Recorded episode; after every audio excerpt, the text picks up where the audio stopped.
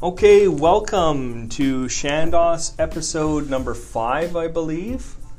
And with me today is Mr. Matt Boucher.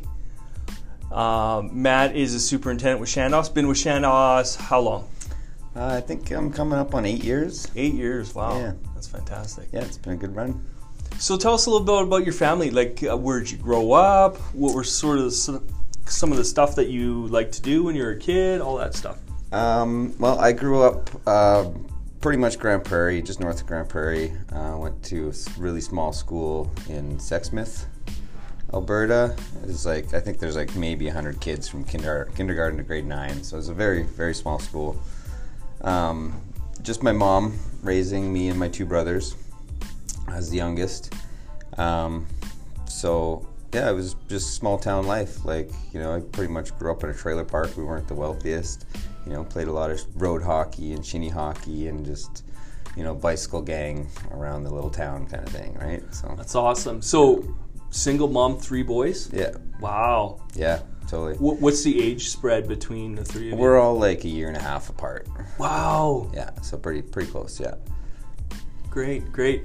And uh, like growing up, got along with your brothers, fought a lot. Yeah, for, I mean, there's definitely a lot of scrapping So going on. but- You're the younger one. Yeah. So you always got you always got shit on. Oh, Did yeah. you get like shoved in the closet? oh yeah, for sure. Shoved All in the sleeping bag, tied off. and- Yeah, thrown down the stairs. yeah, exactly. That's that great. That's great. Yeah. That's awesome. So and then uh, so you went to school. Like, did you go to school like the whole time in Sexsmith or? Yeah, I went to school the whole time in Sexsmith from, uh, f- yeah, pretty well, like from grade three till till grade nine, grade ten, and then I transferred to Grande Prairie after that. Um, at that point, you know, being a teenager in a small little like redneck hick town was uh, it was challenging. So Grande Prairie was was definitely a better better place for me to be. I think. Big So- bucks, pickup trucks, and T-bone steak. Yeah, So you went to high school or junior high in high school or high school in, in GP. Yeah. in GP? yeah. Right on. And then so go through high school. Sports guy, not sports guy. Um, high school, I kind of at that point I got out of sports a little bit. Like junior high, I was definitely more more athletic, more sports inclined, um, track and field stuff like that. By high school, I was kind of like uh, getting more into skateboarding and music, and just you know not committing to, to team team things, just doing my own thing. Skateboarding. Now, is there is there? I know you skateboard quite a bit. Um, some of the conversations we've had, you, you skateboard like almost across the globe. Yeah, Wow. yeah, I, I do tend to when I travel. I do tend to bring my skateboard, and I always try to get hotel rooms that are close to skate parks, so I can kind of go check check things out and meet the people a little bit. You know? That that's a that's a cool way to meet the culture. Yeah, because you know skateboard when i think of skateboarders i think of this like this network of of individuals you know just hanging out and Yeah, like there's there there there could be good things there could be bad things how people perceive but i always think of it like a small community Yeah, so that's sure. a, that's an interesting I, I didn't know that that you looked at hotel rooms close to Yeah, yeah. skate park that's pretty cool yeah, because then Michelle could hang out, and you know, in the evenings I'd go. She's not much of a late owl, so I could go out in the evenings and kind of skate around, do my own thing and stuff, right? yeah And yeah, they're very. It very much is a bit of a community. Like skateboarders will always support each other, no matter what, right? Like especially like when it comes to their skateboarding. You know what I mean? People are always, uh, you know, commenting and trying to give advice or whatever, right? Like no matter who it is, people are always just trying to, you know, encourage, right, to, to land that trick or whatever. So yeah, it's pretty. It's it's fun. It's a good way to meet people for sure. That's awesome. So, high school, we'll wind back a bit. High school, skateboard into music, which I know. So, skateboarding and music are kind of your two main passions in yeah, life. yeah, those are definitely two big ones. Yeah. Coming out of high school, went to work right away, or what? Yeah, right out of high school, I pretty much knew I wasn't going to college. I, I knew myself well enough that I, I knew that would be a waste of my time and a waste of money because I just I was applying myself just enough in high school. You know what I mean? I'm a was always a very hands-on guy. Like going back to when I was a kid, in the small town, we were always building forts out in the bush and stuff, right? Like I said, bicycle gang around town. So it was that, that's I just knew that was a part of me, and and my dad was around a bit in my uh, my junior high years, and he was a carpenter. So every now and then I would hang out with him on projects and help him on stuff, and so I kind of knew that carpentry was in my blood a bit. So right out of high school, I started framing framing houses. That's interesting. So, do you contribute your dad being carper, carpenter to kind of the path that you saw maybe would be best for you then? Like you, you really enjoyed that hands on? Yeah, I think that's really it. I just I enjoyed that time with him and I also just enjoyed the work. Like mm-hmm. I mean when I was a kid I remember like being like 12 years old and just being like an absolute monkey around the trusses, right? And my dad was like, "Oh, perfect," you know, give me some strapping and you know, sack of nails and a hammer, and there you go. And I just loved it, right? Like I was swinging around there like a like an absolute monkey. So it was, I, I just liked it. You know, it was, yeah. That's cool. Yeah. So did you? So when you came out of high school, you found a job in construction right away, framing, or or what did that look like? Yeah, I found a job framing for just residential houses around Grande Prairie. Nice. Yeah, with a company called Bain Contracting, and um, I think I was with him for about four four years. Um, kind of moved up, you know, pretty fast. Like I, from what I remember, I caught on pretty quick. Like within six months, I think I was laying out walls, and you know, was just kind of always one step ahead. Right, always just looking at what the next task is on my own, kind of thing. And um, so after about four years, I started to get a little bit bored of just houses, you know. Mm. Yeah. yeah. especially so that what what what timeline was that? Like a year 2000. I graduated 99, so yeah, from like 99 to about 2003 or so somewhere in there 2004 yeah so that that genre i'm gonna call it or that design of house was very much cookie cutter yeah so i could see how that it's the same house repetitious like it could be a mirror image of each other you know yeah. like it was yeah yeah right that's awesome. So and then you got so you kind of got sick of the same old same old and ventured out where? Where did you go from there? Well, I think I kind of took a bit of a break and I just went and did a bit of like a bunch of hippie things. Like I, I lived in Golden for a couple years, um, snowboarding, just kind of doing little odd jobs and stuff. Bumming? And bumming around, exactly, and just enjoying my 20s, right? Um, did some hitchhiking around. I hitchhiked down to the states for about five months and just like played my guitar on the streets and you know avoided the winter. That was a pretty cool experience. And then um, came back. You know, eventually that got old too. It just was not really make, making just enough money to get by, kind of thing. And and I just started to realize the need to like have a job, you know, and just like have some stability. Some st- stability, exactly right. And BC at that time wasn't really, it was just really sporadic and hard to find work. So I went back to Grande Prairie and kind of made a goal for myself to like actually do my apprenticeship at that point, right? And I knew I didn't want to go back to houses, so I just looked at commercial, you know, uh, general contractors. Figured I could get, it. I was, you know, get well-rounded experience that way. So that's what I did. I found a contractor called Caldon Construction general contractor, and I apprenticed with them for, I think I was with them for maybe five or six years, something like that, throughout my whole apprenticeship. And as soon as I got my gold seal, I packed up and left Grande Prairie, came to Edmonton. Nice. And then when you came to Edmonton, did you start with Chandos right away, or not how, right away? No, I uh, I had a buddy that had just moved up here, so and he had bought a house. He needed a garage built, so I quit my job. I came up here. I slapped this garage together for him real quick and lived with him while I searched for a job. And uh, first job I found was was framing multi-dwelling um, for a company called KD Clare. We did a lot of framing for Carrington Homes and and Jayman and stuff like that. Multi-family. Yeah.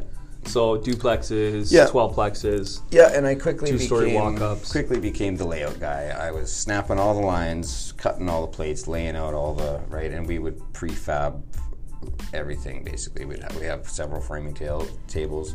You just throw your plates in there your studs, stack them all. You'd have all four stories of this wall and all four stories of this wall, interiors, exteriors. We even prefab floor floor systems for each different suites, right? And you just crane it all in and just jig, jigsaw puzzle it all together. It was a pretty cool experience, but again, it got pretty boring after a while, right? So, Yeah. And they weren't paying the greatest, so I kept looking. After I think maybe a year working for them, and uh, and then finally Kara called me in for an interview one day, and she was pretty pleased with with my interview and wanted me to start like the next Monday. And me, I'm I'm always just like, you know, it's like I gotta give two weeks. Like she's like, no, Monday or nothing. And I was like, okay, I'm in. Let's do this, right? And so yeah, started started the next Monday, and uh, that was the day I met Chris Fry for the first time. His first site I went to was Jeff Walker was was running uh, fleet services on the south side of town there with Chris Fry, and uh, I just fit right in like immediately. Like those two guys were so awesome to work for. Just pure culture, p- pure good culture right away. Yeah, Nice. exactly. Yeah. Cool. And then, so you came on as a journeyman Yep. and worked your way up to general foreman Yeah. and now superintendent. Yep. That's great. hmm What? Uh, so somebody aspiring to do the same thing as you to work up to a superintendent. What are some of the things like I've seen you interact with your team? Um, it's fantastic. Like you're you're a good mentor. You're a great mentor. What are some of the things that you could, you know, say to your team who wants to go from like a laborer to a superintendent? Deep. geez, We're I- digging deep. Yeah, geez, I don't know. I think um, really it's just about kind of keeping your head down and your and keeping your brain into the weeds of it all and making sure you understand all those little parts. Um, it's important for you to understand all those little details and, and all those weeds for you to be able to start looking back and looking at the big picture.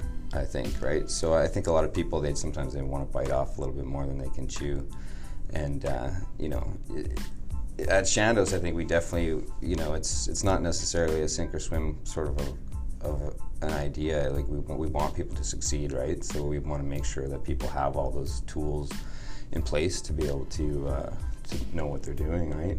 I think it's get into those yeah. I, I agree. I totally agree. I think it's important that not only do we want people to succeed, but we want people to make mistakes because that's Yeah. our biggest learning curve. Absolutely, is sure. is is fucking shit up. That, those are the ones that you remember the most, right? Yeah. That stick with you over the years, and that you you know you'll reiterate those tales to to those people that you're mentoring as well, right? So mistakes are a big part of, of learning. Absolutely. So what are some mistakes that you've made? Oh, geez, I that don't know. that like what's the biggest one that you've made that you're like I am never doing that again.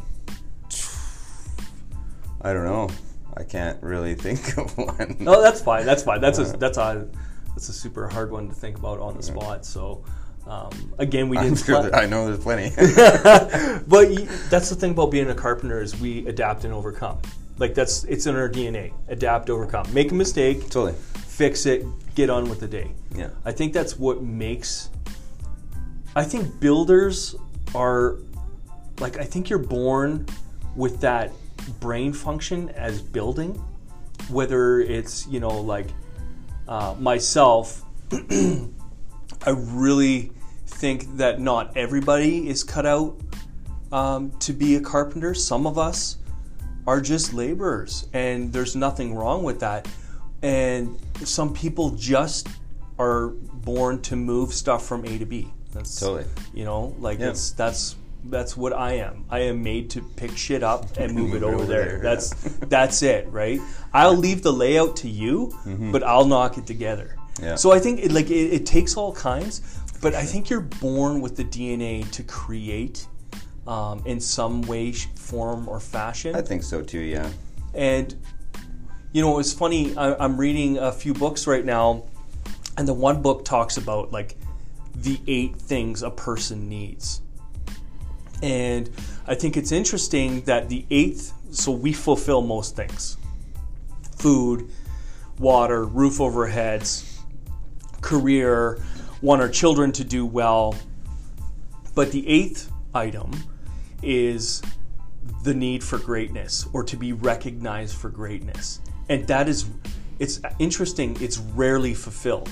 Yeah. I wonder like if what the stats are and like how many people actually desire that. You know what I mean? So I bet you there's a lot of people that don't really need that.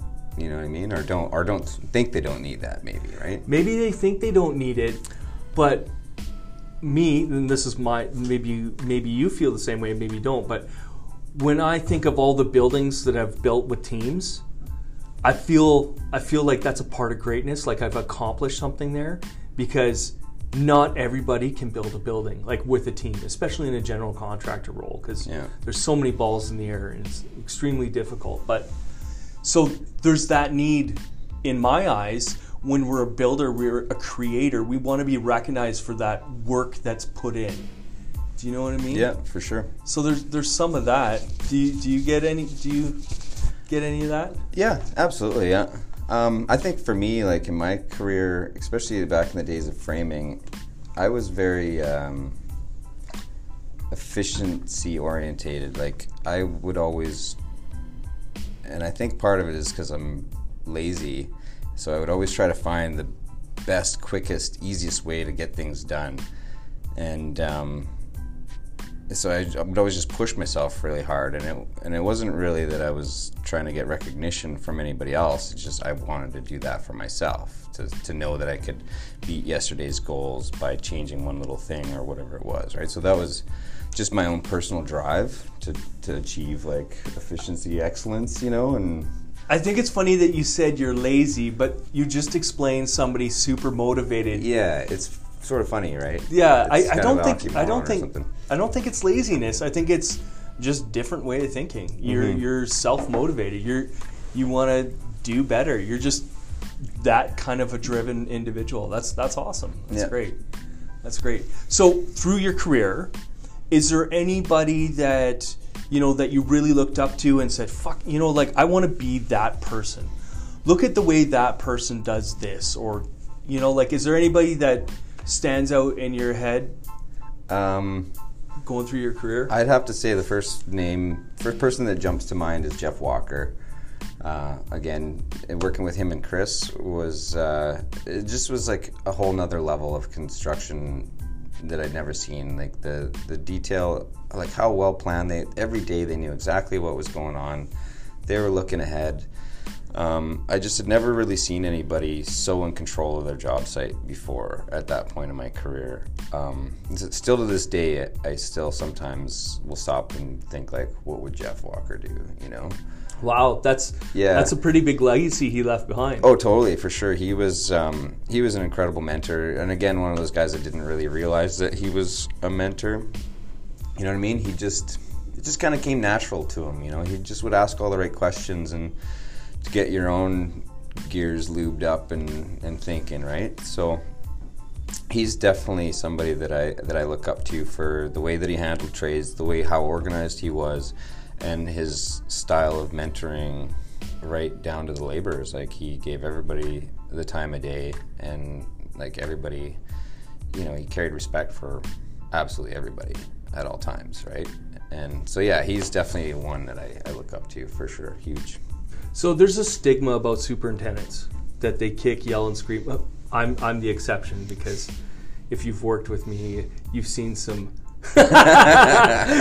anyway, uh, there's a stigma about kick, yelling, and screaming to get the job done. But from what I know from Chris and now you, Jeff Walker knew when to do that and when not to do that, and like. Do you do you kind of emulate that? Like you're not you're not a kick and screamer at all. Like No. zero zero. I've Yeah, never zero. seen you. In fact, I hate it when people, because I feel it's it's usually somebody that's not performing that makes you have to start to react that way, right? When, wherein I just hate it. I hate it when people put me to that level.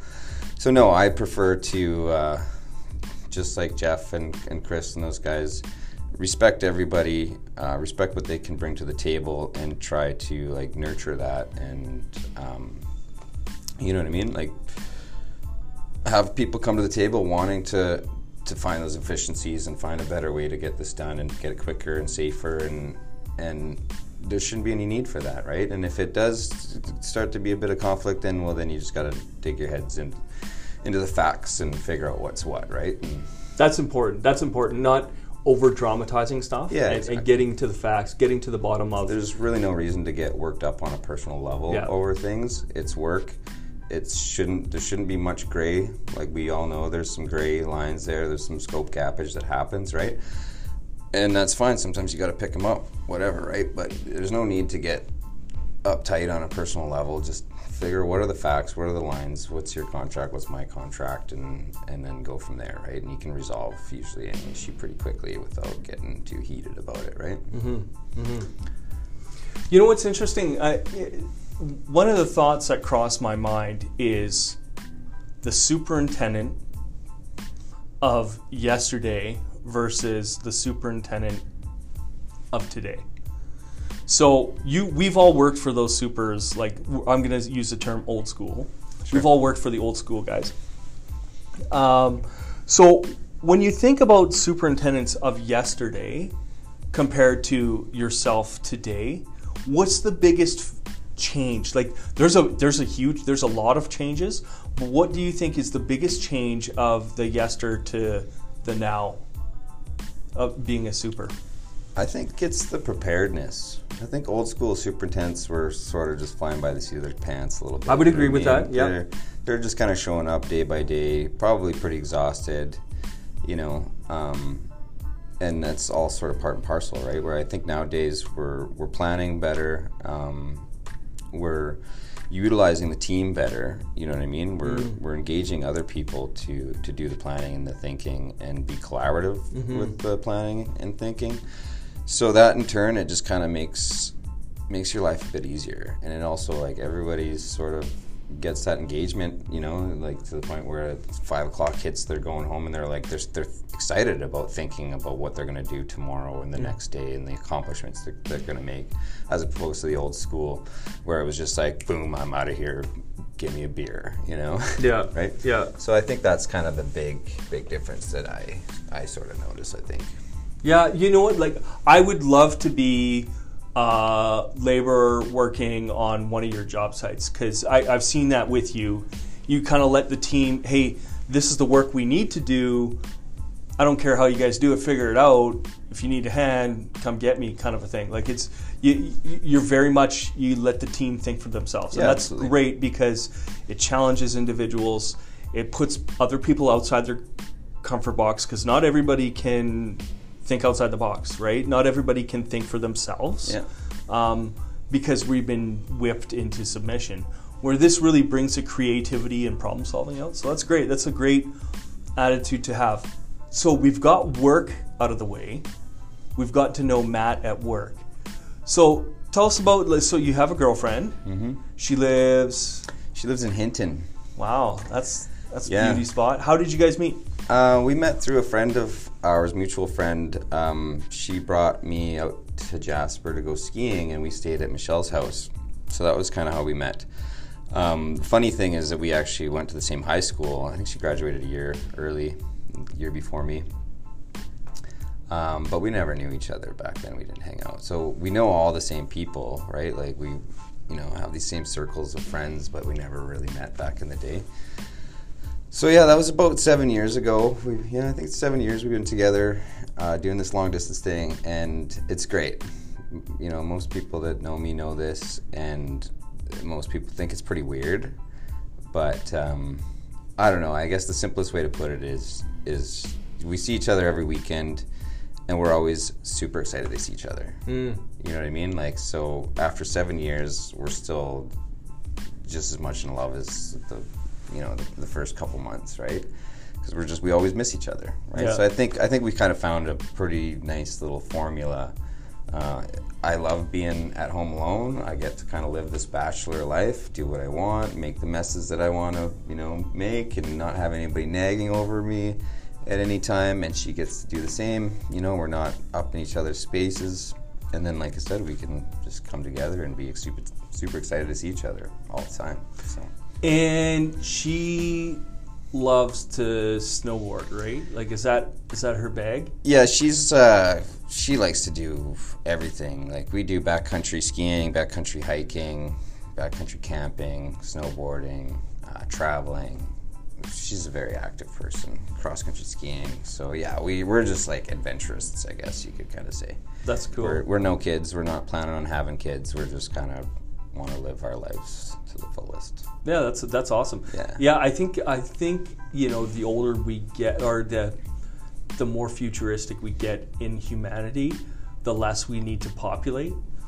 Back in the day, it used to be populate so you could run the farm. Exactly. You needed Right. the extra hands, You, right? you, you, you, you populated a workforce Yeah. by yourself. You know you know what I mean. So, I think the older we get, the less we need to populate. You Yeah, know, especially sure. if we think about, you know, population as a disease. yeah. You know, Yeah, it's exactly. It's it's something that was on my mind definitely. I think in my younger years, sort of just what kind of world is this that I would want to bring bring a person into it. And I think it ties back to like nowadays, people still want to leave a legacy of some sort behind, and that's why they have kids. They want, you know, like, look at all the good things I've done. I want my kids to do the same good things because that means I will just continue on being known for these good things, you know? Yeah. So I, I think it's super cool that you guys are just live in the moment and Yeah, enjoy sure. each other's company Yeah. and Yeah, for sure. We'll see. Time will tell if I regret those decisions, I guess. But I don't know, man. I, I read an interesting article about living in day tight compartments. So each day is a compartment, and yesterday doesn't matter, tomorrow it doesn't matter. It's just living, living today, in the now, yeah. and it recognize the way you feel. So you love your girlfriend, you love her today. You know, it's probably not going to change tomorrow, right? Like, so live in the today because you know I think we get stressed out about a lot of wrongs in the world For sure. thinking about tomorrow. So, Yeah. anyway, so passions, because I know you got you got a few, but there's you know two particular that stand out for me. One is skateboarding Yeah. slash traveling. I'll, I'll, I'll add traveling into Sure. that because you like to travel. The other is songwriting and singing and playing in a band or you you rent a music space downtown do, and yeah, like yeah. there's there's there's this huge artistic musical piece to, to you that I don't think and like not people know that you're pretty good at stuff but Yeah, I keep it pretty close knit. I think most people kind of know that I'm musically inclined, but I don't really share what I do too much out there. so let's Um, talk let's talk about the yeah. music piece Sure. So, you've been playing music since high school, I think. Yeah, right? since like 13, I think was when I first picked up a guitar. Yeah. And currently, you can play how many instruments? Do you, do you even know? Um, I can play guitar, ukulele, bass, harmonica, and sing. So That's awesome. yeah. And what what is your? I always bug you because I call you Norwegian death metal, but like, what is what is your favorite music? You like Favorite, like, genre? Genre, yeah. Uh, that's kind of tough. I like all music pretty much, except for um, I think I heard you say the other day, like country pop. I hate it. I hate country pop. I like country music, not pop country. Um, I like reggae quite a bit. It's kind of up in the forefront. Uh, I used to be in a reggae band, Uh, but then on my personal side, like songwriting, I'm kind of a folk uh, songwriter. So, but again, it's it's all over the place. Like I could play metal, punk, ska, reggae, folk, Bob Dylan-y sort of harmonica sounding stuff. You know, That's amazing. yeah. So it's all over the place for sure. like that's it takes it takes a certain individual to like play music let alone write and create your own Yeah. so there's an artistic piece to you that that is very Yeah, that's very That's always been it's always been my preference to write my own songs. Um, I think f- as soon as I started learning how to formulate guitar chords and put them together, I, I just started writing because I just would have these melodies in my head, so I would just kind of put them out. I never enjoyed sitting in front of sheet music and trying to learn somebody else's song, somebody else's material. I just want to play it from the heart, kind of thing, right? So, so that just started at an early age, and um, I mean, now I kind of wish I knew. You know, people like hearing cover songs, right? It's uh, it's definitely around the campfire. People kind of tend to prefer that a little bit more, but I, I do it for myself, right? And I think that's part of the reason that I'm pretty close knit about it. It's the songs that I write are usually pretty personal and they mean a lot to me. They definitely come from from from the heart for sure. That's great. Yeah, that, there's a vulnerability piece in there that's mm-hmm. like, you know, I don't want anybody to really know, but like I got to express myself somehow. Yeah. So there's there's a piece there. Why don't you tell us what we were just discussing a little bit ago about, you know, how involved and how excited you are about this piece of you? Sure. Um, so, kind of what had happened here, actually, just this last weekend, um, I've been following a friend of mine, uh, Kaylee Cardinal. I'll give her a little plug here. I used to be in a band with her. She's an amazing singer, and she's Edmonton based, and she's been doing really good. She's nominated for a Juno this year. Wow. Yeah. So she's you know like, somebody nominated for a Juno. Yeah, she's doing really, really well. Um, she's been traveling all over Canada and and the United States and whatever. Anyways, I seen a post from her, and she had mentioned that there's a songwriting competition or contest going on for the Bear Creek Folk Fest up in Grande Prairie. And um, so I seen that and I was like, you know what, I'm gonna maybe jump outside of my comfort zone here a little bit and enter that songwriting competition. So just yesterday I sat down and recorded a nice little piece. It's pretty simple song, nice, heartfelt lyrics uh, with some harmonica in it. So I, I feel like it's got a pretty good good shot. It's definitely an emotional song. I wrote it after my dad passed away, so I think there's a bit of content there that could you know tug at some heartstrings, kind of. And um, so I submitted it yesterday, um, which is feels pretty exciting. I'm kind of surprised that I did that. It's like I said, it's not definitely outside of my comfort zone for sure. So. Uh, that's all I know. I've submitted it. I won't know anything until February 25th when they announce who kind of makes into the next round, and then from there we'll see where it goes. I'll have to do some live performances with the song, and yeah. Man, that's awesome. Totally. I'm, I'm like, I'm super crushing on you right now. It's it's great. no, it's it's good. It's good. You yeah. know, like I have a lot of admiration for you, man. Like you, you're not only you're like a really kind person, you have this like artistic piece that is just like outstanding. It's it it makes me it makes me feel good just to know you. So that's that's that's pretty cool. Um, what are some of the things that you want to do with the music piece? Like, is do you want to go like do you do you want a Juno nomination? Like, do no, you? No, I, I don't know. If I could like back up the whole music thing, um, like I've been in bands like my whole life. Like I think it was had it been like 15 years of being in a band steady pretty much the moment I became a GF, that all like dwindled downhill. I just did not have the time for it anymore, right? Um, which is fine. And I really enjoyed that piece of my life playing. I never, we just played local shows, never really did any tours or anything like that. I did play with some pretty big bands and it was cool. It was a, definitely a fun experience, but I was always like, music is fun. The moment I take it into a career and push it into a career, it will no longer be fun. Mm. I'll be mm. going, I'll be, you know, stuffed in a van with like four other stinky dudes and crappy hotels and touring around making no money.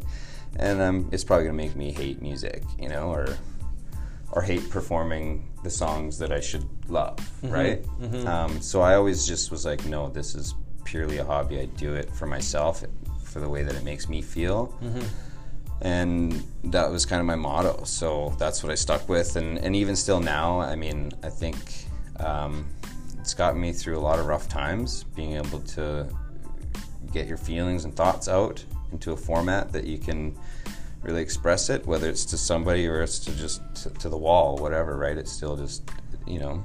It's almost like a form of meditation. For yeah, you. for sure. I, I, would say that it is, definitely so that's what it's always been and that's what it'll always be. Um, right now in my life it's what it is. Later into retirement i could see myself maybe performing again a little bit more you know? Um, but yeah i don't know. How many guitars do you own? I think right now i'm i got like 12 look look how long it took you to think about how many you own. That's awesome so you, are diseased by buying guitars. Yeah, that's yeah. okay. No, it's fine. We got to yeah, spend our sure. money on something. Absolutely, yeah. yeah, I do like guitars. It's hard to not keep adding to that.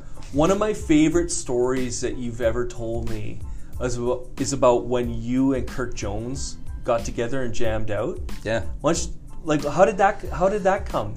Um, because Oh, I'm trying to I didn't even know Kirk Jones played the guitar, let alone. Yeah, I don't think many people do know that Kirk plays. I, I certainly didn't, and then I think, I think he was over at Norquest with us for for a little bit of time, helping out with the exterior package there, and uh, and we just got to talking. I think I I had maybe bought a guitar or whatever. We started talking. We were gearheads, right? So we started talking guitars, and he was thinking about buying a a Fender, and I was like, no, you should get a Gretsch or whatever, right? So we just started yakking about that, and then we decided, hey, like, I got this jam space that I rent just downtown, and told him to come by, and so we did. We met up on a Wednesday night or something after work, bought a box of beer, and sat there and just kind of went around the block, right? I do a song, you do a song, I do a song. It was pretty fun. He's a, he's a good guitar player. Uh, yeah, it's good times. That's awesome. I, I I think that's great. Maybe you guys should start a Chandos Chandos podcast that's just jam session. jam sessions. I bet you there's probably quite a few musicians out there in the in the cruise. I imagine Hmm. it'd be cool. If you, yeah, anybody who's listening, if you want to jam out with Matt, just give him a plug. Yeah, yeah, That's great. Maybe we should do a little podcast of uh, talent search or something like that. That'd be awesome. The great idea. Yeah, Great idea. Maybe we'll do that. Maybe we'll do that in like the summertime or something. Ah, maybe that's yeah. There's definitely like I know you know going back to skateboarding. I know there's Chris Calendar. He's an excellent skateboarder. he's an amazing kid, amazing. right? I love that dude. Yeah. Right. So I mean that'd be cool to you know. I wouldn't, wouldn't mind seeing some of his some of his moves. He's been like in articles and stuff, right? Like he's been in like Skate magazine and something else, and yeah. like quite a few stuff. Like he's he's crazy. I yeah, he's shown me some of his tricks, and I'm like, oh my god, dude. Yeah. like- yeah, insane. Yeah. That's cool. Um, so we're coming to the end here. Is there anything else that you want to talk about? Is there? Uh, Oh, I don't know. this is just, radio silence. Yeah, radio silence. Um, so, as we come to a close, you're a huge skateboarder, traveler, amazing musician. Anybody who you know has the courage to, you know, write a song and then send it, especially you know something like dealing with your dad and stuff. You know, anybody has the courage to share that with the world.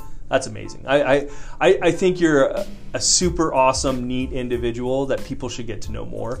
I'm glad you did the podcast today. yeah, I, I kind of used that as my courage a little bit. I, I sort of told myself that's what my dad w- would want me to do. He always loved. He was a musician too, so he whenever he came to my shows and stuff, he was always that, you know, typical dad that's like, "That's my boy," right? And, Yeah. You know, so he, he would definitely want me to, to That's be a little bit more vocal and outward with my with my art for sure. So. Are your brothers? Do they play at all, or No, no. My oldest brother Saul, uh, he used to play, and then he he he quit quite a few years ago, and now he's you know he's pretty busy with two kids, and so yeah, he doesn't really play anymore.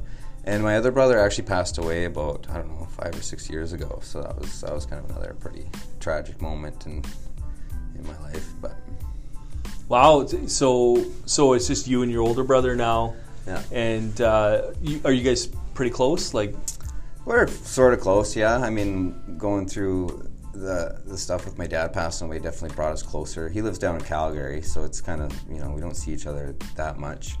But whenever I'm down there, I certainly make time for him and him and his family for sure.